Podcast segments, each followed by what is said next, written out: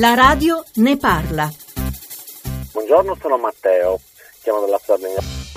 Vorrei capire perché il decreto legislativo settantacinque novantotto, che dichiara la Sardegna zona franca, non è mai stato applicato, messo in essere, e perché l'Italia non ha una zona franca, come hanno tanti paesi del mondo. E a noi servirebbe come isola, perché siamo proprio in una situazione, faccio il rappresentante, giroso dalla Sardegna. Dunque conosco realtà che neanche quelli che vivono nel posto conoscono. Io le tasse le pago come le paga il resto d'Italia, il resto dei cittadini, però poi per spostarmi pago tre volte tanto. Non è un aiuto di Stato, perché non deve essere un aiuto di Stato, deve essere proprio dichiarata zona franca, perché ci spetta per dire. Grazie.